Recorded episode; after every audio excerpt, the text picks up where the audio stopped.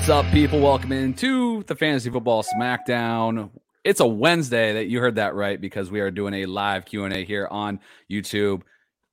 I'm your host, Kyle August. You can follow me on Twitter at KyleMonth8. And my co-host here on the show, Jake, rip your heart out, excellence of execution, all of those things. Mr. Jake Rip. What up, Jake?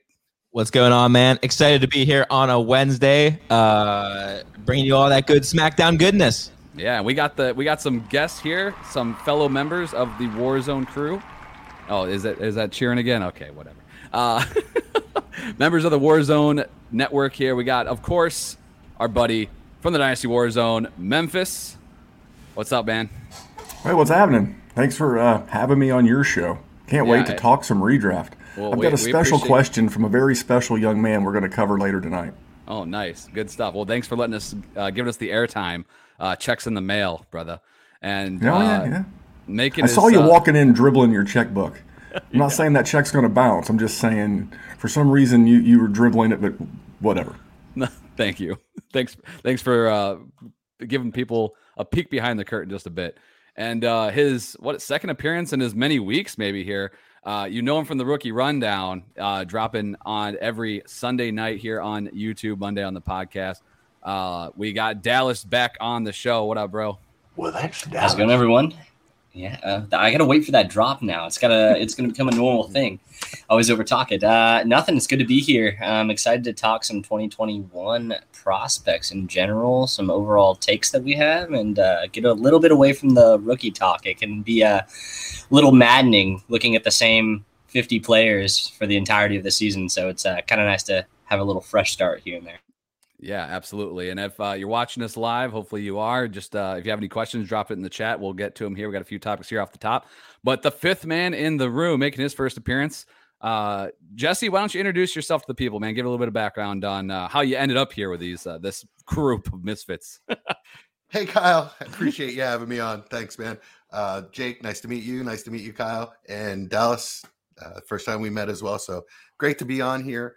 Uh, I have been a loyal member of the DWZ Patreon for about a year and a half now. I joined during pandemic, and um, Memphis makes everything so inclusive that I, I just became part of the crew right away. Uh, it's sort of just part of my personality to step up anyway. But uh, what we've been doing is myself, Chad Mendoza, and Mike Casper have been doing a Patreon podcast where we talk a lot of Dynasty. Uh, we review all of the DWZ Patreon leagues and we just try to make it fun. We joke around, we laugh, and we do different games and stuff like that. So it's a fun podcast. We do it once a week. Uh, and it is available on the DWZ Patreon feed. So, in addition to all of the things that you get for being a Patreon, you also get an additional podcast where you might even hear your name. Uh, Yeah. Uh, So- by, by the way, was- Jesse, I failed you. So we have Memphis, we have Dallas. I should have said his real name's Minnesota. Minne- Yeah, his name's Minne- Minneapolis, like Minnesota Fats, because everybody needs a city or a state designation. Kyle and Jake, I'm going to work on it. I was I was gonna say, Jesse, you did a great job there selling that because as you were talking about all the great things that come with being a Patreon member, you could just see Memphis's face just glowing with, you know, a- and and honestly, uh, we don't talk about a lot on the SmackDown, um, but uh, Memphis and the guys on the War Zone, they're they're always throwing out the Patreon. We, dude, the chat is crazy. Like I try to keep up with it. Unfortunately, I wish I had a job that I could ignore my actual work they're paying me to pay attention to and be in there more because it's just constantly going. It's awesome. The, you know, all the questions and people helping each other out and everything. So, uh, Memphis, before we get too far along, just for maybe our the regular SmackDown listeners that for some reason have missed this, do you want to just give a little bit of plug for the Patreon and and uh, and how people can find that and what's going on? Yeah, it's patreon.com forward slash dynasty warzone. And this is the thing that I'm the most proud of since we've been doing dynasty and fantasy content in general. It's this community. It's people like Jesse who, who want to do more. And it's I, we, we sign off every Dynasty Warzone, Jerry and I, with we're just trying to make the world a better place for fantasy football. And that truly is our goal. Um, the the friendships, the relationships we've made, that's what it's about. But also, you didn't hear the trade offer that Jesse uh, was talking about that we don't always share. Some of the things that we do in the Patreon are really fun, and that's the community that we've built. It's patreon.com forward slash dynasty warzone. If you've never joined a Patreon, you can just DM me. You can at DWZ Memphis on Twitter, or if you don't do social media, you can uh, email me. It's dynastywarzone at gmail. I'm happy to answer any questions. And I'm really excited for this season, man. Uh, got the biggest group ever. Obviously, we are adding new members all the time. And I'm really excited to. Uh, I don't know if my phone can handle it. I'm looking at a phone upgrade. I think I'm going to need it as Sundays go live this year. But man, it's a great group of ladies and gentlemen over at patreon.com forward slash dynasty warzone. Yeah, tons of great guys over there. I, I started a, a league uh, with some Patreon members. Had to be the fastest startup draft I've ever done in my entire life. I think we knocked 22 rounds out in uh, like f- five days. It was just, and we had that was with two Aussie guys in there. So like we were dealing with time zones, all that stuff. Less than a week, like these guys, and I was getting sniped every round. So these guys know their stuff. It was excellence. It, I will um, tell you, if you like our dynasty content, you have been warned so do the people in the Patreon. so the odds of you getting any value in a DWZ Patreon, just just throw it out the window. That's what the Patron podcast. I, I try to do a once a week podcast. Jesse and the gang, um, they've been doing what we call Patron by the People. Jesse, Mike, and Chad, they do a podcast reviewing leagues, bringing on league, members. But as I bring it, like all the stuff that I cover, like the, the the first place I sample all this is with these ladies and gentlemen, and it just absolutely it's it's like um trying to get juice from a from a well squeezed orange. There's just nothing left. These these ladies and gentlemen torture me on the waiver wire. They torture me in drafts, but it's it's a lot of fun. So yeah, that's what we do over there. We uh, we, we play football. It's football season. It's what that's what we're into. Yeah, and we're gonna have some football tomorrow. Dallas Cowboys in the Hall of Fame game. I mean, everyone's Who? watching that. I mean, oh, it's gonna be so good. Yeah, I can't um, wait to watch Dominic DiNucci and Dwayne Haskins. Oh, God, it's gonna be thrilled. It's gonna, it's gonna be horrible. Um, but uh, hey, we're we're one step closer to football, um, and we're watching. It, and we will it will be watching. Uh, one last little plug: if you missed the SmackDown earlier this week, Jake and I destroyed the quarterback position 32 and 32. Memphis and Jerry have been killing it with all the divisional breakdowns, giving you a different perspective as well. And Dallas was just here too, covering 32 rookie names on the YouTube earlier this week. So there is a ton of content. And if you missed any of it, I highly suggest you go back and check it out.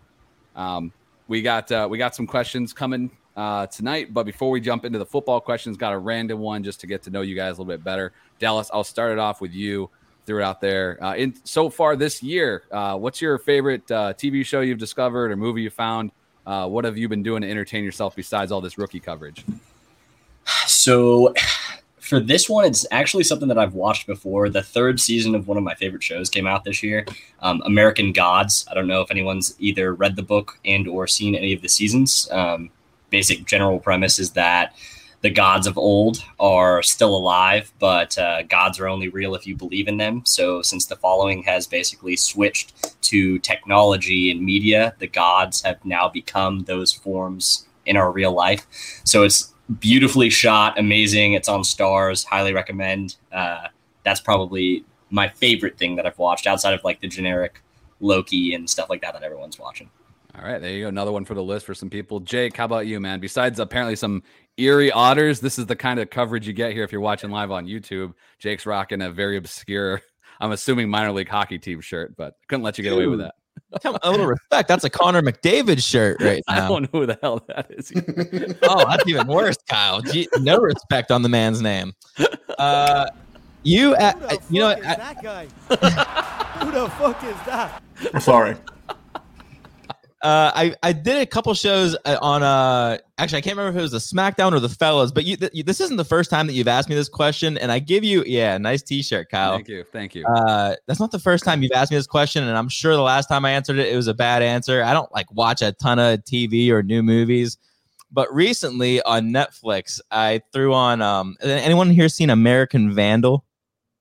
Oh, I have not. No. Negative. It's, I used to be an American Vandal, if that counts. Oh, I'm sure you have. It is. It looks like it's uh, like a true crime documentary series type thing. It's like an eight episode documentary, and uh, the whole premise behind it. It's two high school students who are they're not trying to solve a murder or a theft or anything. They're trying to prove the innocence of their classmate who's being accused. Actually, he's been expelled. Uh, and they're trying to prove his innocence for a crime that was committed in the parking lot where someone painted a uh, spray painted a penis on 27 of the faculty automobiles in the in the parking lot. So he was expelled for that. Uh, they're trying to prove his innocence, and I was about four episodes deep before I realized the whole thing was fake. It, it feels like life imitating art. I was, I'm like four episodes in, and my wife comes in and she's like, and she points at the guy who's being accused of painting the dicks, and she's like, I, she's like, I think that I seen he's an actor. I've seen him on something else. I'm like, that can't be. He's from this random high school in Colorado. He's the he's the dick painter. oh my god. And uh, yeah, sure enough, we we looked up a couple more guys. He's an actor. They're all actors. Uh, I don't know. It's it's weird how they did it. You guys are gonna have to check out the show, but like.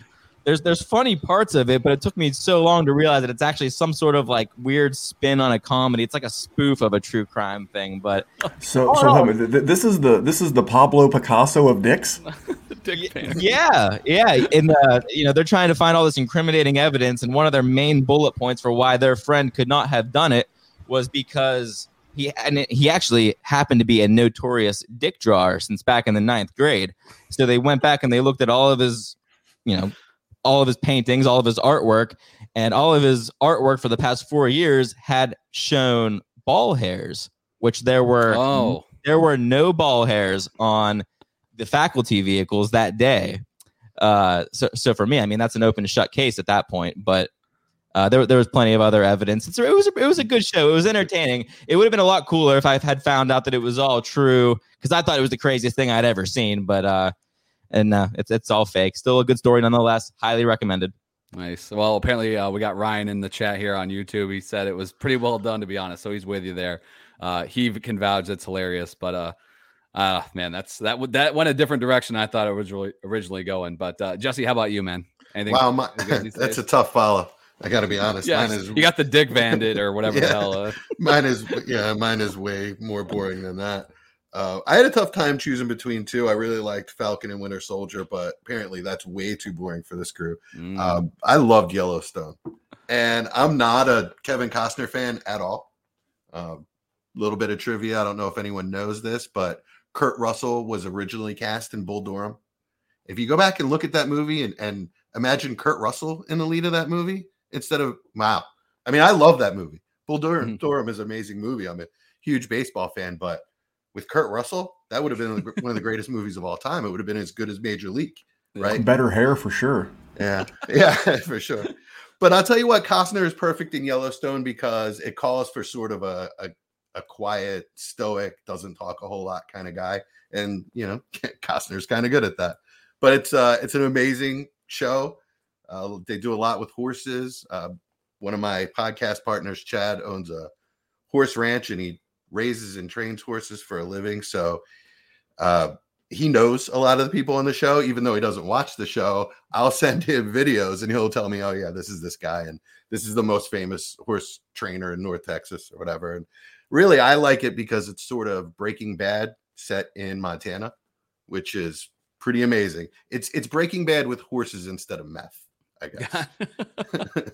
All right, But, I'm I'm, yeah. I'm adding some to the list here, so this is good stuff. Memphis, how about you, man? I know you're. Uh, I know you'd rather be podcasting than watching TV, but uh, you, you've been watching anything good these days? Uh, I don't care if it's basic or not. It was Falcon and the Winter Soldier. I there we did go. enjoy WandaVision. I did enjoy uh, Loki, but it just reminded me of those classic 80s and 90s buddy cop movies. It felt like Lethal Weapon meets a Marvel movie.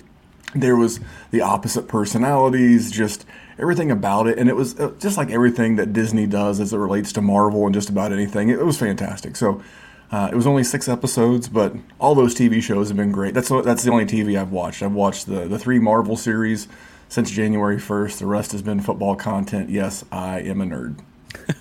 All good. I, I'll throw mine out there quickly. Uh, Brockmire. If you haven't watched that, uh, it's on Hulu. I have no idea what the original station was.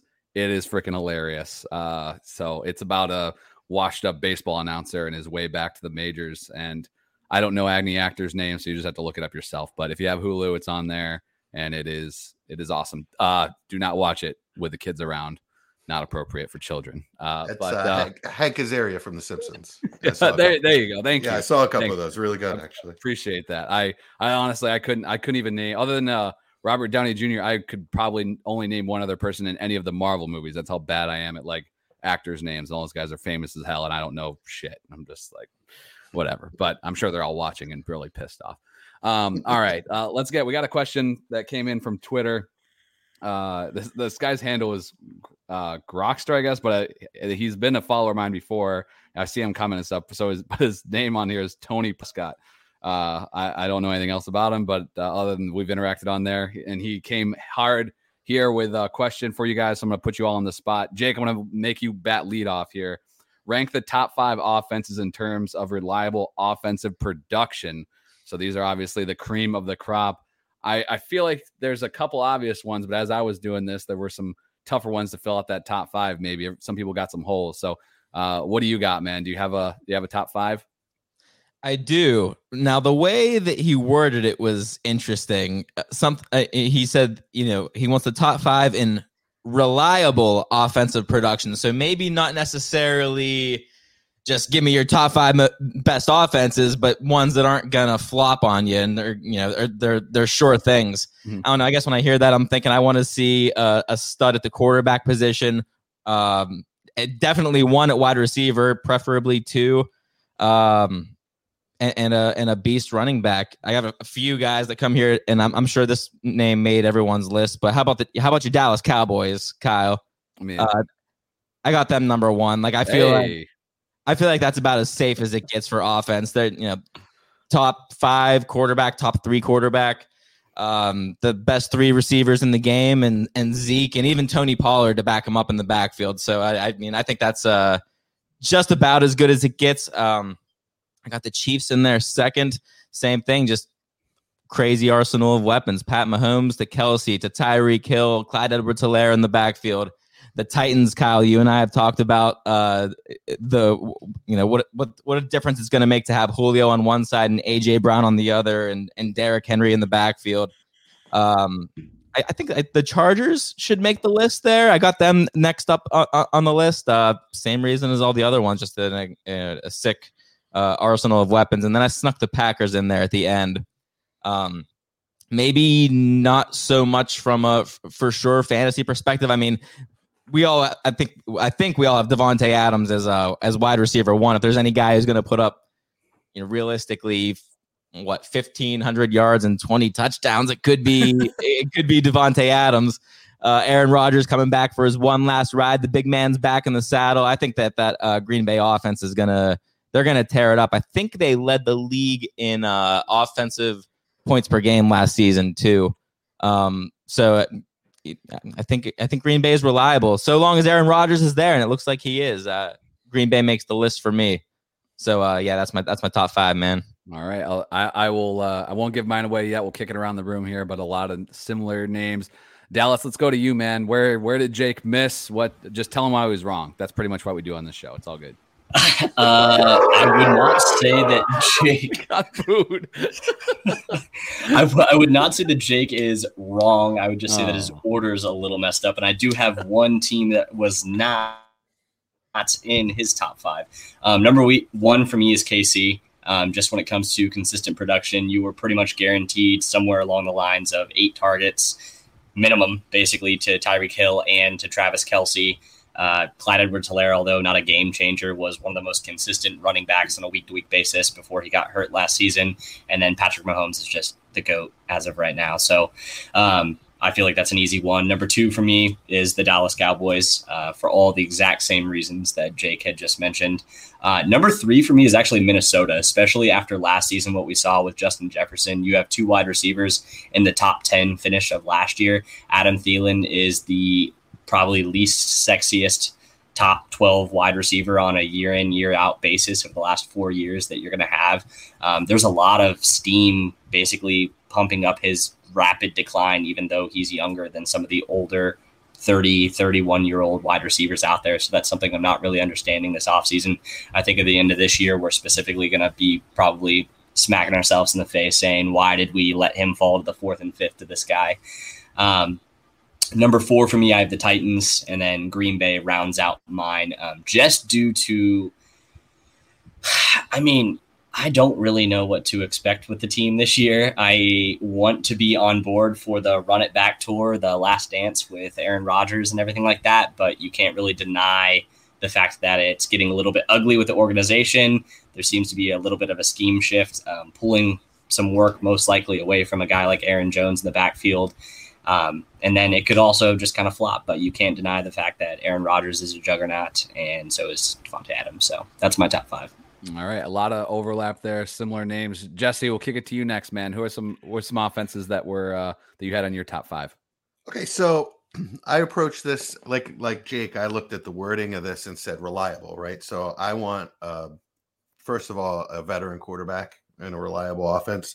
So uh, I did go KC first because they're just obvious. Um, then I went Tampa, Green Bay, Seattle. I think Seattle's the one that hasn't been mentioned so far. Mm-hmm. Any any offense with Russell Wilson, I'll take.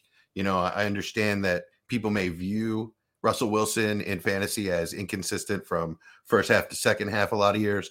However, the offense isn't. So if you look at the offense as a whole, they may uh, they may shift their focus from pass to run at times, but they're still producing offense. So if Russell Wilson isn't producing, then maybe Chris Carson is. Um, I had Dallas as my last team. Um, I just feel with Dak, uh, you know, not being as savvy a veteran as Brady, uh, Russell Wilson, or Aaron Rodgers, that they just deserve to be a little lower on the on the list. You know, like we said, for reliability. Uh, no denying that Dallas is an explosive offense. They deserve to be on the list. Um, I did have a couple others. Um, I had I had the Chargers as an honorable mention, uh, but again, Herbert being not a veteran quarterback, only his second year, uh, I just couldn't put him in there as as uh, reliable. And same with Buffalo. Uh, Josh Allen just hasn't done enough enough times to call him reliable, even though they are an explosive offense. Yeah, I like the Seattle call. Uh, I mean, Russ has had last year was a little inconsistent at times from game to game, but still overall was a great fantasy option.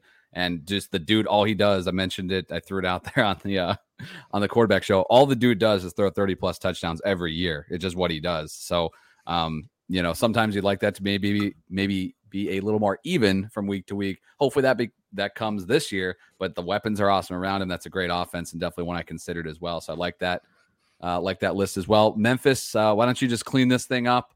Uh, give your five, and if any we might have missed there, any thoughts?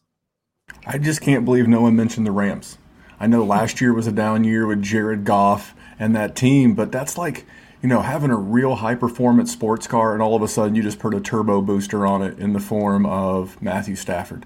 You got the quarterback upgrade, you still got Kupp, you still got Woods, you've got Van Jefferson. They brought in DeSean Jackson. Now, will DeSean Jackson, Van Jefferson, Tutu Atwell, Tyler Higbee, will those guys be fantasy valuable? Maybe not, but will they make the rest of the offense go? And I'm looking at where they've been and where they're going. So I had KC 1, Buffalo 2. I think that offense is going to continue to just smash. Then I have the Rams, Green Bay, and then Tampa Bay. By the way, sneaky top four scoring team from 2020 is the Tennessee Titans.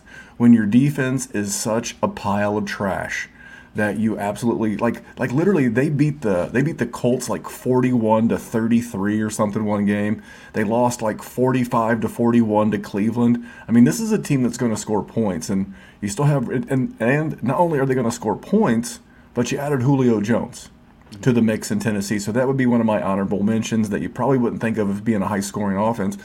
But Tennessee, but definitely the Rams. The Rams is in my top five that I, I think was a, a bit of an oversight. All right, great, great list there for sure. Uh, mine was all said, so I just mine was Kansas City, Dallas, Green Bay, Tennessee, and the Chargers. So I think Jake and I had the same list, just in a different order. So uh, there you go. Um, but uh, all all good stuff there for sure. We had a question come in. Now this one was digging deep, so I I think I'll fall on the sword first. And if you guys have any thoughts, these are all live on the show. Ryan, uh, who was a big supporter earlier of uh, Jake's penis vandal show or whatever. Whoa, what'd you just um, say? he's, a, he's, a, fan of my what? Penis vandal show. hey worry, I, I got you. Hey, yeah.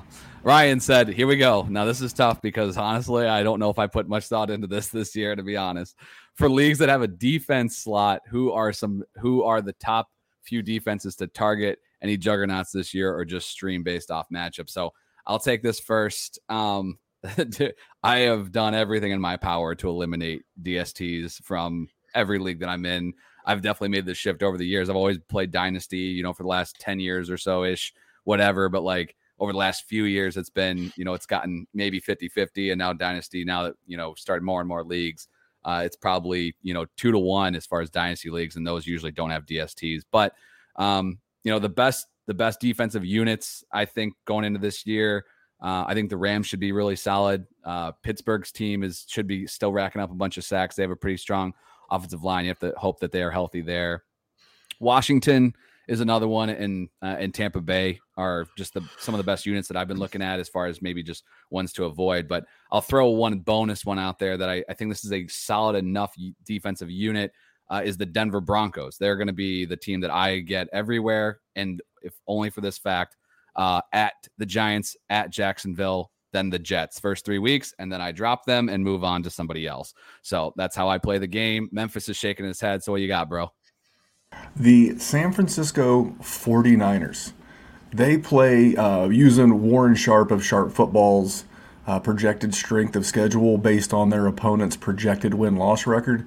They play by far the easiest strength of schedule in the league. And the reason why it's easy is because the teams they face are trash. So this is a defense that was really good a couple of years ago. They'll be getting uh, Nick Bosa back, which should help with sacks. Uh, they got Fred Warner. They're, they're pretty good at every level. And I think because they were bad last year, people are just going to forget how good they were two years ago, as well as the New England Patriots. The New England Patriots defense in 2019, I don't want to go as far as to call them a league winner, but in, in leagues with DST, man, they were solid. They had a ton of opt outs last year. They should be getting those guys back. Another year with uh, Belichick, you know this is going to be a run the ball, play defense team, especially if Cam Newton is the QB. So for me, those are a couple that are going to fly under the radar because of their performance last year. But if you look historically over the last couple of years, those are a couple that I would be looking at. Yeah, and I was pulling up Fantasy Pros ADP. Where the hell is San Francisco? Did everyone forget about that? We're not even drafting them at this point. Um, and maybe I'm just missing it, but uh, oh, they're going seventh right now uh, in Fantasy Pros ADP. So still solid. You don't have to overpay for them, but that could be one. The Patriots are ninth right now in ADP, and usually uh, that's the thing about defenses is that there's one or two guys usually take them, and then you're kind of uh, and the ADP is kind of tough from league to league. But um, anybody else want to chime in on this defense question?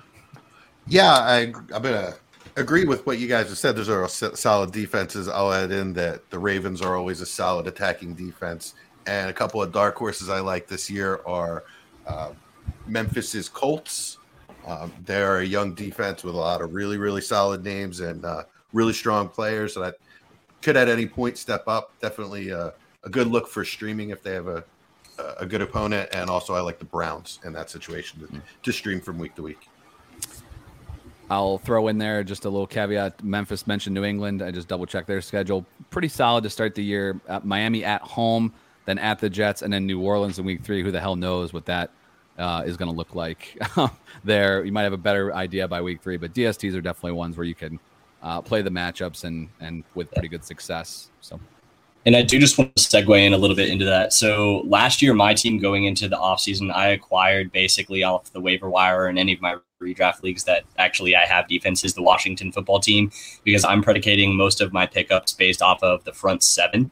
Um, two teams that have very, very, very nasty front sevens that had very, very, very bad defenses last year are the Minnesota Vikings, who had a plethora of injuries. It was the only defense that Mike Zimmer has had over the last five years that was not in the top 10 at the end of the season. So that's something to look into. And then the Arizona Cardinals are a sleeper. So both of these are currently outside the top 15 of DFS draft ADP.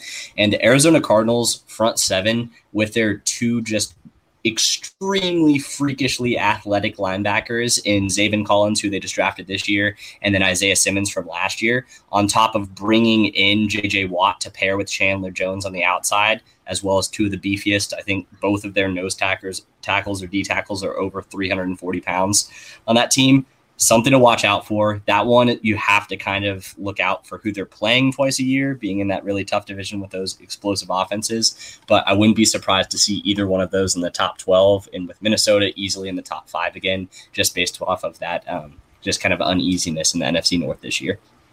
I like I like that call. Uh, we got another question here, but Jake, any last uh, anything else need to fill in here for us?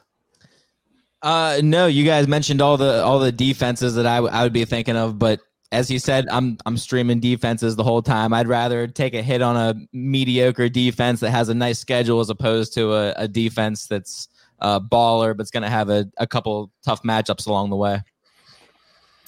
All right. Uh, G in the chat said the Falcons defense when they play the Falcons offense in camp. Yeah, that's pretty. That's good. Uh, all right. So we, Andrew, uh, big time listener of the show. We appreciate you tuning in, bro. He said outside of Kareem Hunt, who is the best running back handcuff to pick. So you guys can take this however you want. I think you, as far as what that definition looks like, might be different depending on what your uh, your thoughts are on that whole philosophy. But uh, Jake, i am just going to right back to you, put you right on the spot um, as the rest of these guys get some time to think about it. Who is another? Who is the uh, running back handcuff to draft this year?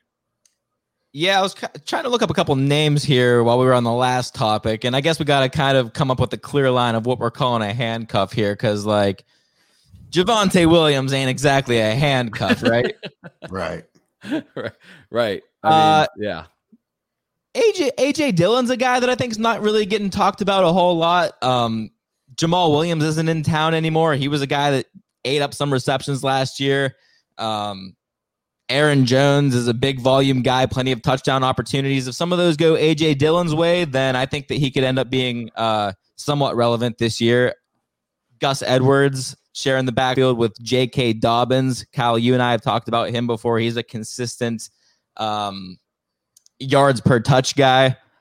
Uh, and and Marlon Mack, I think, is, is another name that you know he depending on the kind of workload he gets with Jonathan Taylor uh, could prove to have some some value this year. Both, I guess, both him and Nyheim Hines. That team is going to have to run the ball without Carson Wentz, depending on how how many weeks he ends up uh, ends up missing. And actually, uh, Memphis, I'm curious to get your take, and I, I may perhaps I've missed it on the on DWZ, but do you think the the Colts kind of just lean on the run now? Is like that's that's the only option if we're going to put up any points in this offense, or is Jacob Eason actually uh, an option? I, well, first of all, I want to. I don't want to take credit for anyone else's work. I was listening to the GM Shuffle podcast today with uh, Michael Lombardi and Adnan Virk, and they were talking about the reason this timeline's so funky is they won't know exactly what Carson Wentz's timeline is for two weeks because they need two weeks to evaluate how the surgery went, and then we'll know. Um, I don't think this impacts Jonathan Taylor's workload one bit. But I do think if Marlon Mack gets an extra five to six carries a game, it's because they're trying to run the ball and play defense. I think you'll know something by the second preseason game. Uh, Philip Rivers said that he would be willing to come back in and, uh, you know, help a brother out, if you will, and help the Colts out, uh, maybe for the month of September. So I don't think much is really going to change in Indy. The Colts, first of all, have a brutal, it is brutal first seven games of the season. They have the Rams, the Seahawks, the Dolphins, the Titans. Uh, I mean, it's it's rough as could be. They, they, were literally hoping to go something like three and three with Carson Wentz. They have the Ravens in there, yep. and just not an easy schedule. So um, it wasn't easy for Jonathan Taylor from a redraft standpoint. I think I would let people draft these Colts guys early and then trade for them after they're disappointed when that schedule gets really cushy down the back half. I mean, when I say cushy, I mean like super cushy. I'm talking like Jets and Jaguars twice and some really good games down the stretch. But I, I do believe, yes, the Colts will see a higher volume. And the Colts are already like top five in run percentage anyway. So the best thing is you're going to see a lot more Marlon Mack, which could be an indicator of how Cam Akers could look this time next year. There you go. I, I definitely, uh, and that's direct from Indy, folks. I mean, that is boots on the ground here. I, I, have a question from Indy later, by the way. Don't let me forget. All right, we, will make sure to get it in here. Uh, Jesse, how about you, man? Is there any running back handcuffs that you've been looking at to uh, acquire uh, during draft season here? Absolutely, there are quite a few. Uh, I'll give you my favorite and then a dark horse. Uh, I do want to add though that if we're looking at Indy, just keep in mind that Quenton Nelson did go down just the other day with the same injury as Wentz, so could affect their, their running game as well. Twenty bucks says Quenton Nelson's in the in, in, the starting. He's never missed a snap. He's already had two surgeries this off season. He posted a really uh, tough guy quote today. Here's the thing: Carson Wentz may miss 12 weeks. Quenton Nelson will be in that. I, I don't care if they cut his foot off. He'll be out there like a pirate on a peg leg. He does not care. Right. He on. played he played through a severe back injury last year. And if you can get through a back, you can get through a foot. So you may not get wins, but I'm not worried about Quenton. Right on. All right. So uh, I, I want to also want to thank Andrew Campy for this question and for shouting me out in chat. Andrew's a guy that we've had on our podcast as well. Uh, awesome guy, awesome DWZ member, and just a fun guy to hang out and talk Dynasty with. So thanks for the question, Andrew. And I will say uh, my favorite handcuff by far is Alexander Mattison. So Dalvin Cook is a high high value player, obviously in, in redraft. He's huge value. Obviously, in one quarterback, he's probably one of the top three or four picks. Uh, if not, I have him as second overall.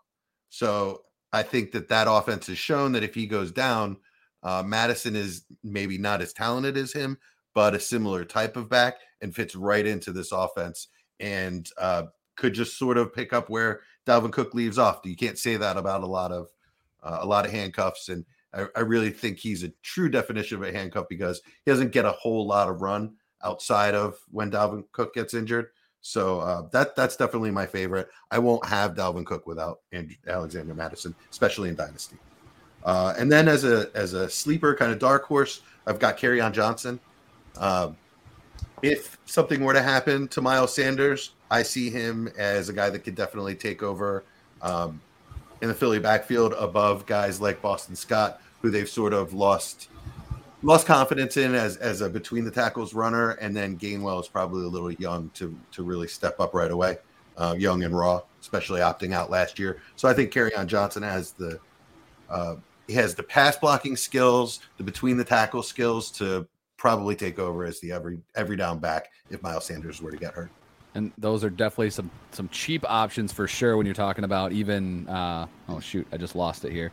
Uh, Alexander Mattison is a big a name we're all familiar with. Mattison's going uh, as RB 48, 140th overall uh, in Fantasy Pros ADP. So that's a guy that you're getting just to put that in perspective almost uh, 40 picks more uh, further along than AJ Dillon, another 30 ish, 35 picks beyond where Gus Edwards is going. So, like, Mattison's a guy that's, uh, you know, in a run first offense, traditionally been uh, there in Minnesota.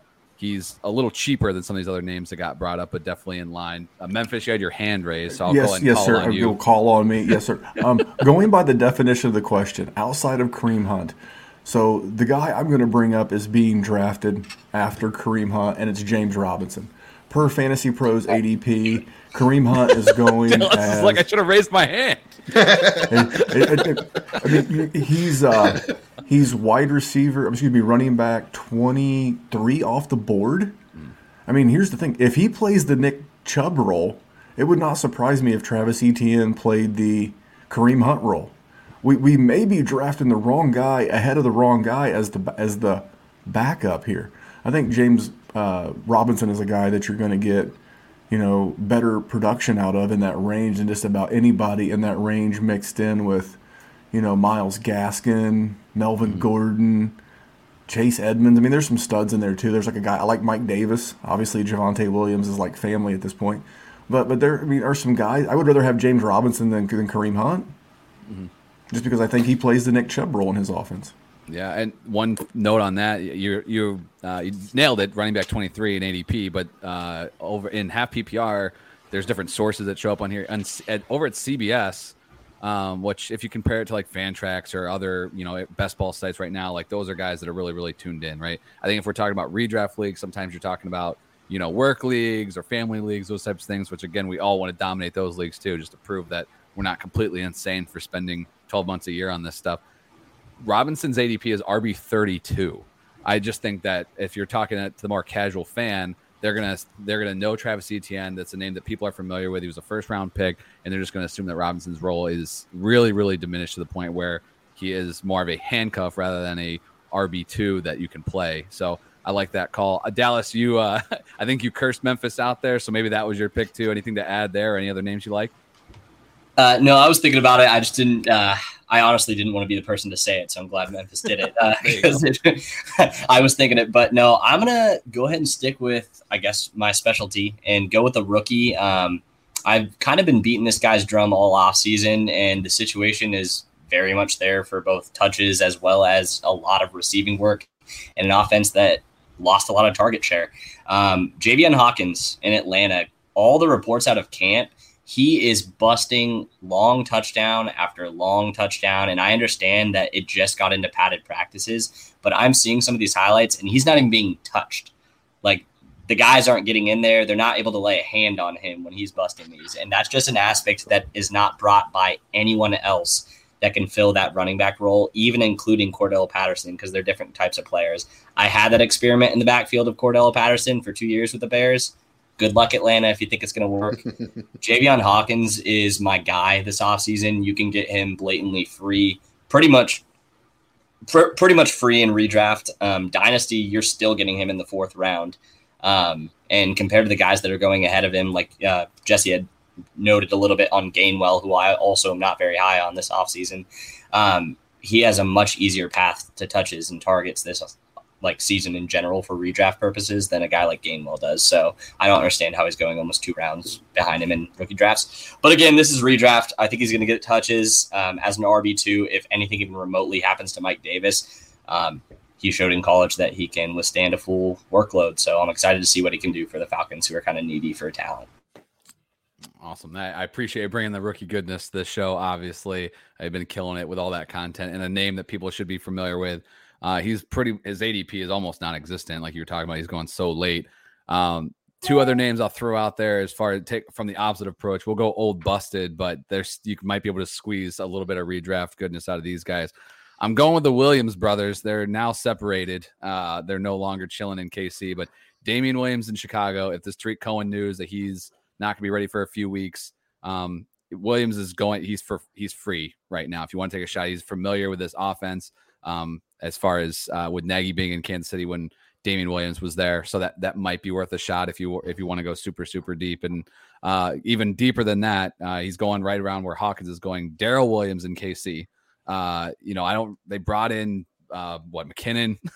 uh, we saw down the stretch there were times where they didn't really trust CEH as much as fantasy owners had hoped. It doesn't mean that Edwards-Helaire's fantasy value is, you know, can't have a ton of upside there. That it can't be a top end back.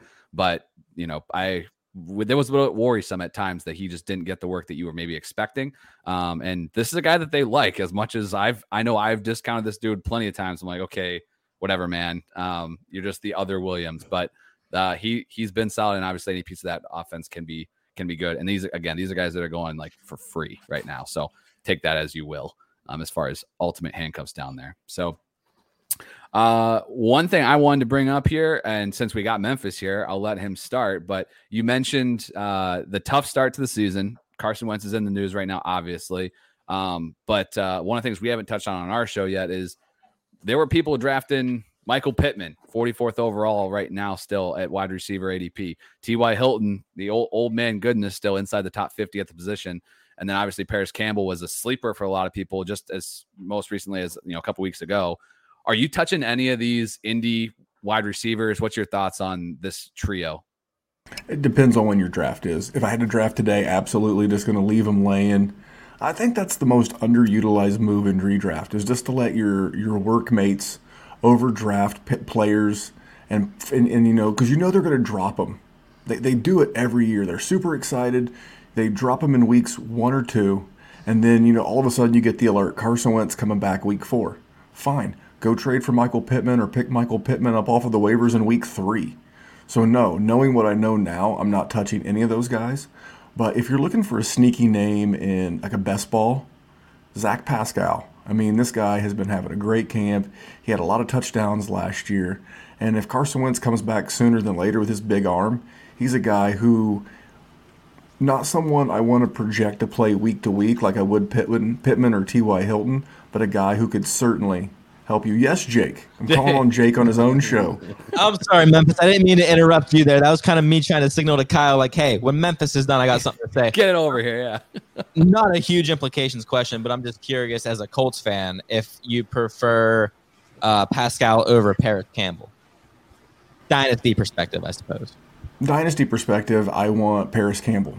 He has more draft capital and he's attached to a very polarizing university. So if he has a week, I'm going to find the the Ohio State University guy or lady in my league, and I'm going to sell them the Parris Campbell for the most outrageous oversell of all time. So, from a dynasty perspective, um, I, I, I like taking flyers on guys like. I think that's part of the reason why we like Kyle Pitts so much, or why Tua gets so much slack. Guys that go to these blue chip mega conferences in college tend to get a longer leash. Their fans are truly some of the greatest fans of any sport in the world. So for me, Parris Campbell, I'm going to look to flip. So I'd rather have him in Dynasty. But like in a seasonal best ball, like I know a lot of people are doing, underdog and stuff like that. If I'm going to throw a late flyer on a wide receiver, um, you could do worse than Zach Pascal. Anybody else here? Any thoughts on these? How you're going to handle these Colts wide receivers? Are we hands off? Uh, do you think there's still values that you can uh, target on draft day? In deep drafts, redrafts, uh, if you're if you're drafted, typically I, I do my drafts around Labor Day uh, either Sunday uh, or on Labor Day, or, or all my redrafts. And uh, tell them about it. That's how it's been since 1995. Tell them again. We'll, say it one more time for the people in the back. You draft the last possible minute. yeah, right. So you know we do our draft on Labor Day, if possible. Um, but anyway, uh, some of my leagues ha- you know go 18 20 rounds even for redraft so in the deeper leagues yeah absolutely these guys are draftable even if they're on pup or uh, you know, even if Parris Campbell ends up on PUP or Wentz isn't due back for a few weeks, definitely I can stash either Campbell or especially Pittman uh, mm-hmm. on the bottom of my roster for a few weeks. I don't mind. Jake Dallas, anything? I I don't really want any of them. Um, a lot of Frank Reich's offenses over the years have been a spread it out offense. It was that case last year with Philip Rivers, where an alpha really didn't stick his head out. The closest thing to an alpha receiver we've seen underneath Reich would probably be what Alshon Jeffery's first year in Philadelphia when he was healthy for the whole year, and I think that was like 800 yards and like eight touchdowns, which like cool, but I'm not going to win a fantasy league off of that production. Um, so with Wentz down and even if it's only two to three weeks of a backup quarterback, if you're taking away from basically that ceiling that we've seen in this type of offense from a wide receiver, I'm kind of hands off. Yeah, and we got uh, Pittman right now. Like I said earlier, wide receiver 44, Ty's 48th overall at receiver. Uh, Pittman's going ahead of Antonio Brown, so don't even tell Jake that. Um, uh, you got Shenault and Gallup, and then there's T.Y. Hilton at 48th, and then some names, notable names after uh, Hilton and obviously Pittman. You still got Mike Williams there, Corey Davis, Marvin Jones. Uh, you got a lot of rookies. You got Bateman, Elijah Moore. You got Mooney coming in. He's a somebody that people are liking. Uh, Russell Gage in a an offense that's going to throw the ball. I don't know eight thousand times. So those, you know, we got to see what those price tags are going to look like here in a couple weeks. ADP probably hasn't shifted yet. But one thing I'll throw out there, and this probably won't be the the last time I say this, but I think it, it's it's relevant for these guys, is that once you're getting into round eight, nine, ten, or later, I mean, unless you've took somebody else like a Saquon maybe that has and you know maybe a question mark about his week one status, you hopefully aren't relying on these guys for a few weeks, right? Bye weeks aren't kicking in till you know whatever three or four or whatever. So if you're drafting these guys for depth purposes and your team is pretty set as far as your starting lineup, hopefully you can kind of weather the storm and see this through.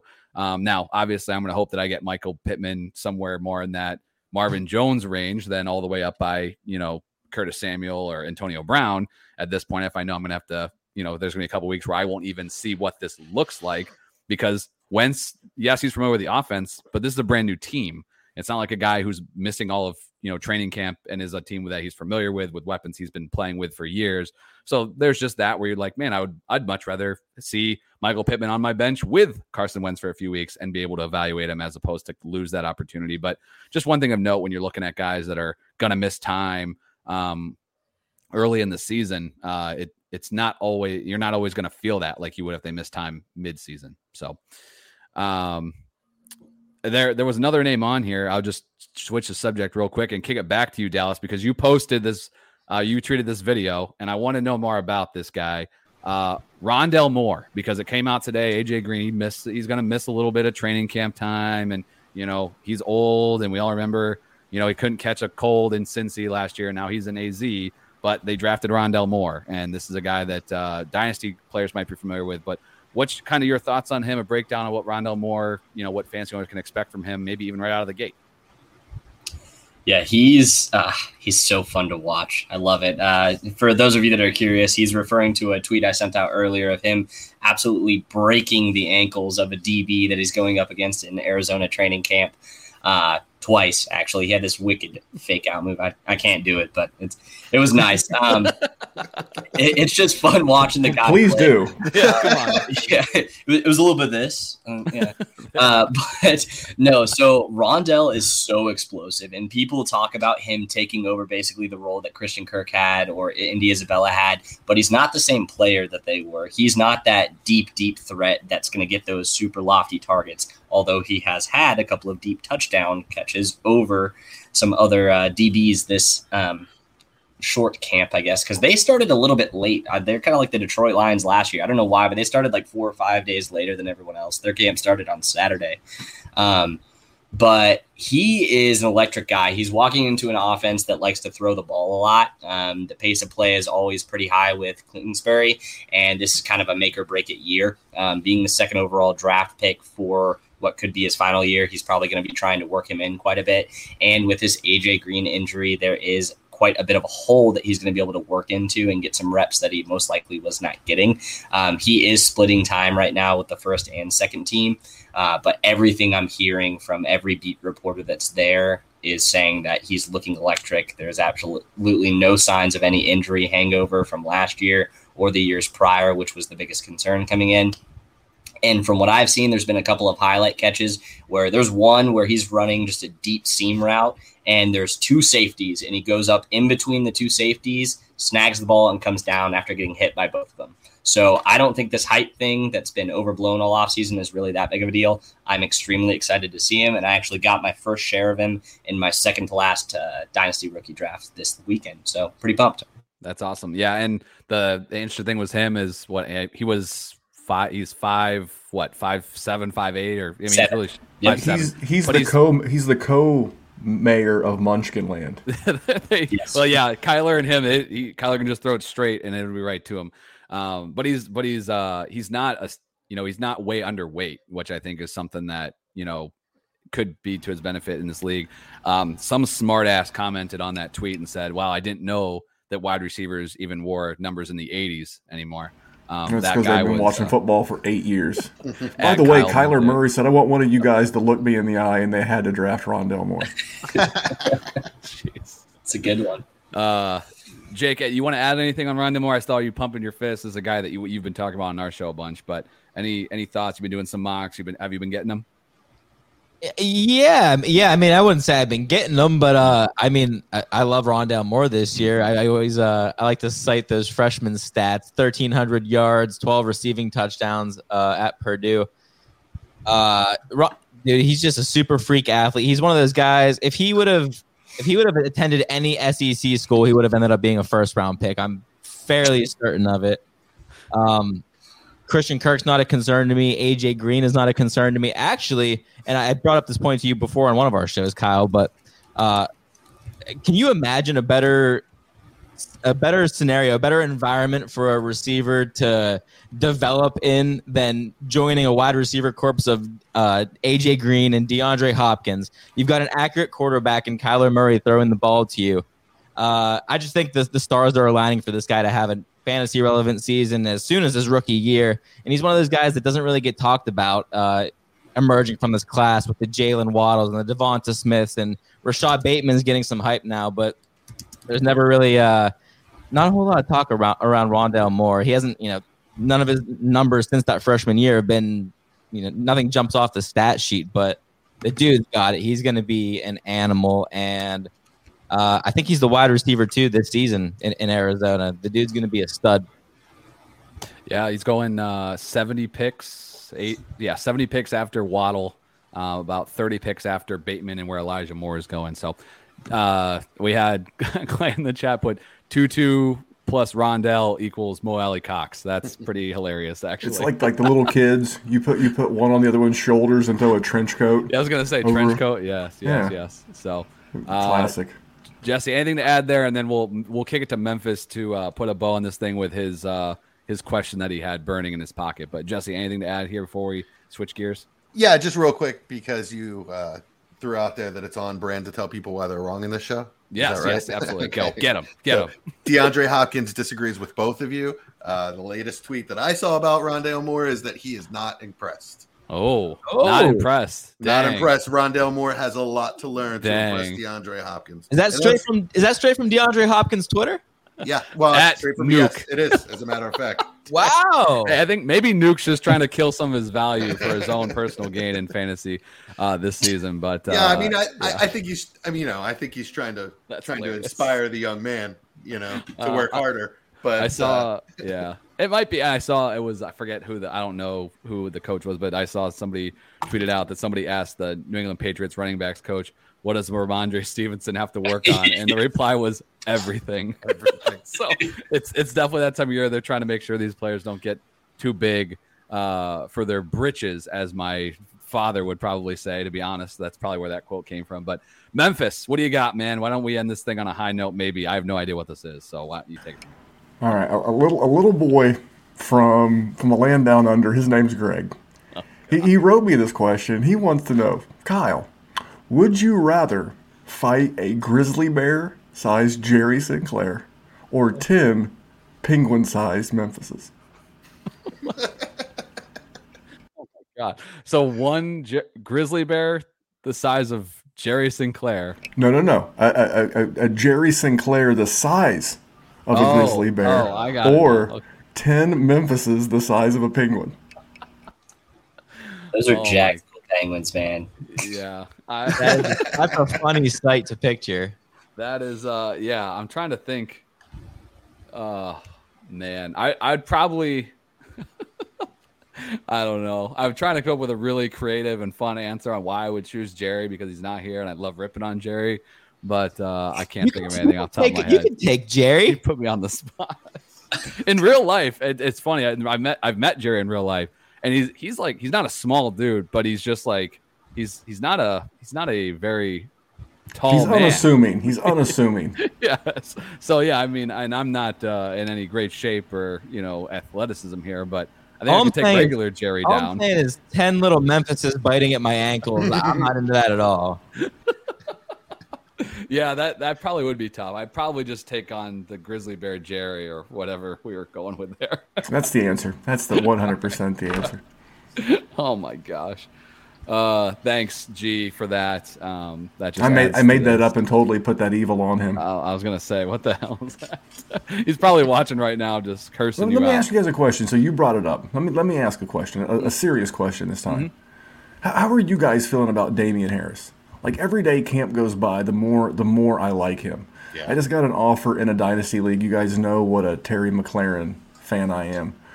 Uh, I forget what I was originally offered, but my counter, this guy's been dying to get Joe Mixon and Russell Gage for me. You can go seasonal or, or whatever. So I, I countered with James Robinson, Damien Harris, and Terry McLaurin for those two, for Gage and Mixon. So I, I, I'm, I'm big on Damien Harris to circle all this back around for this year. I don't know that it can last forever with Bill Belichick because he'll probably draft a running back in the first round next year, but I don't know. I'm, I'm, I'm big on Damien Harris this year. I know I know Jake is for sure. They got one of the best offensive lines in the league. They're going to pound the rock. They have no other choice because if they're going to start Cam Newton, they're not going to attack through the air, or they can try, or they can you know, die trying. But He could you he could have- throw a dozen touchdowns this year. Think about it. Think about it. Dozen. That's, thing what, I- that's optimistic. Go ahead. One thing I really like is a power back with a running quarterback. So receiving backs not so much with a running quarterback, but uh, power back would uh, complement Cam, Cam Newton nicely. I think. What about if they make when when they make the switch? Think that hurts, helps. I I don't. It might. I don't think it hurts because I think they're committed to him. You don't see Belichick come out and say, "This is my guy," ever. You know, especially for a what's what's this is his third year now. This is not. That's not Belichick's style, and he didn't really come out and say it. But for Belichick, he did. So yeah, I really like Damien Harris. And, and I'm that- sorry, Jesse. I- I mean, not not a bad idea to have Rhamondre Rhamondre Stevenson and uh, maybe even Sony Michel because it just seems to me like there's a there's a time in every season for every running back in New England. You know, at, at some point, everybody's going to get some run. I, I was looking at. I double checked this too because for dynasty, I mean contracts every time. God, I want to see it. Uh, Harris is on the team for at least this year and next. Um, I looked at uh, some rank dynasty rankings over at DLF. Like right now, consensus, he's going uh, six spots, seven spots after. Sorry, six spots. Yeah, after AJ Dillon. They're the same age. Dillon is going to be behind Aaron Jones for two more years. I would rather have Damien Harris, who's going to be the lead back in that offense, rather than sitting around waiting for AJ Dillon, you know, to finally hit because Jones gets hurt, or you know, waiting three years for the the uh, Packers to cut ties with Aaron Jones. So I, I picked up Harris in a dynasty league like for super cheap last year because somebody thought they were just selling me a spot starter, and I'm very happy with him on my roster because you can never have enough running backs. So uh, I'm feeling good about him right now, but that could just be bias. So, uh, anybody else here got any thoughts on Harris? Because he's he's definitely a hot name right now.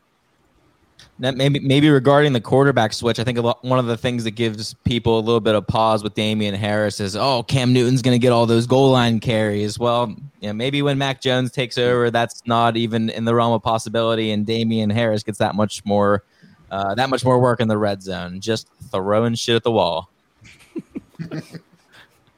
I dig it. I dig it. Well, we're uh, we're right here at an hour, so I'm gonna close the book on this thing, but uh, we'll we'll kick it around just uh, real quick. Give us uh, Dallas. Let us know where people can find you and uh, what you're what you're working on throughout this month of August. Well, that's Dallas. yeah, as always, um, nailed the outro. Got a little. it's outro. It's it's every time. It's perfect. Yeah.